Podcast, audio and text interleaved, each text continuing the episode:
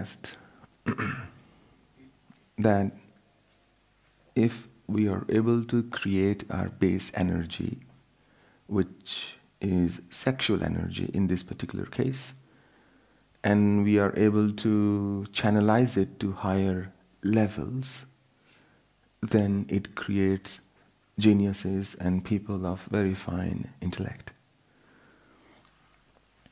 Also, there is the, the question if you do it with brute force, it shouldn't be done.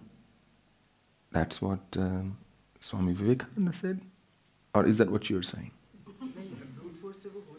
Okay, so it's, it's not possible with brute force. Even though I've read the works of Swami Vivekananda, but I thought maybe I missed out on this one. And if you go down the route of pranayama or khechari mudra, then it's not, it's, it seems unattainable. Now, I don't know where to begin. Um, and I don't know how much truth one can handle. Nevertheless, it's my job to tell you the truth. I don't believe, even for one second, and I speak from experience, that attempting or mastering Khechari Mudra converts your sexual energy into higher energy, or that it reduces your lustful thoughts, or anything even remotely close to that. On what basis do I say it? I can do Khechari Mudra. And my guru could do Khechari Mudra. And my Param Guru, who was an Aghori, he could do Khechari, Unmani, Manonmani, Agochari, and there is another one called Charchari.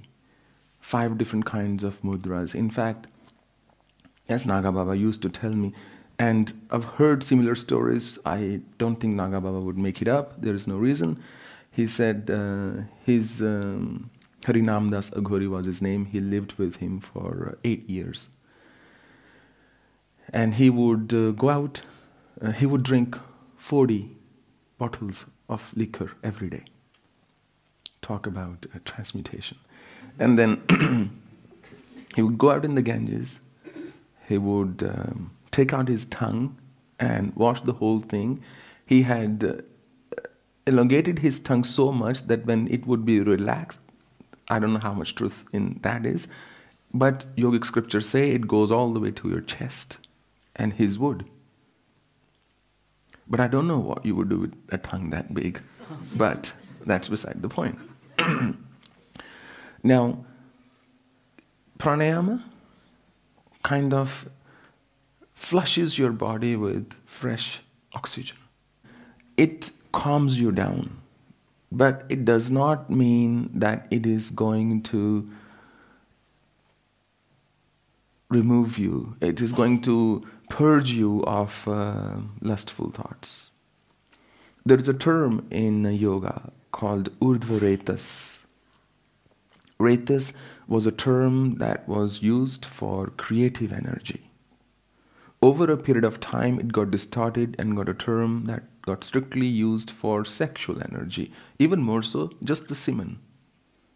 And Urdhva is if you draw up your semen, and then people engaged in other kind of things, drawing up Vajroli, Amroli, Sajoli, and uh, similar other kriyas that I am, and then Mulutejna and other that I will just draw it up. But where will you draw it up? There is no such passage in the physical body. So there is so much uh, of myth and confusion out there. And 70% responsibility of that rests with crooks who know that almost every human being, especially men, are suffering from this either guilt or, or feeling that, oh, I have too many sexual thoughts. Let me give them a kriya which A, either they can't master, or two, even if they do, they will say, I haven't done it right because I still have sexual thoughts. Here's the thing, okay? I said it earlier as well. If you are eating food, you will have sexual thoughts. You will have sexual energy in you. As long as you're not dead, you will have lustful thoughts. They die with you. Because what the humans have deemed immoral is not what nature's view is on this issue. Nature is simply interested in growing. And nature, because it's interested in growing, it has given man the seed and woman the womb. And that is why, for example, mood swings in women are not in their control. They just cannot control it. Nature has made it a certain way. Every month, the womb's prepared to carry a seed. And then it dismantles the endometrium or whatever that wall is called. I don't know exactly. I'm not a doctor. In men, something similar happens. If you release your sexual fluids voluntarily, one thing. If you don't, it will happen involuntarily. All those people who claim that's not the case are simply just talking crap. What can happen, and that also I can tell you from a first hand experience. When you meditate for long hours, you gain a sort of amazing control on your thoughts. So, sexual thoughts will not bother you because you have understood the essence that everything is essentially empty. That if I don't give any particular thought any importance, it will just go away. So, you are not driven by your sexual thoughts and consequently, you don't waste your sexual energy. And you said, you know, until um, it's by brute force, it's uh, very hard and so on.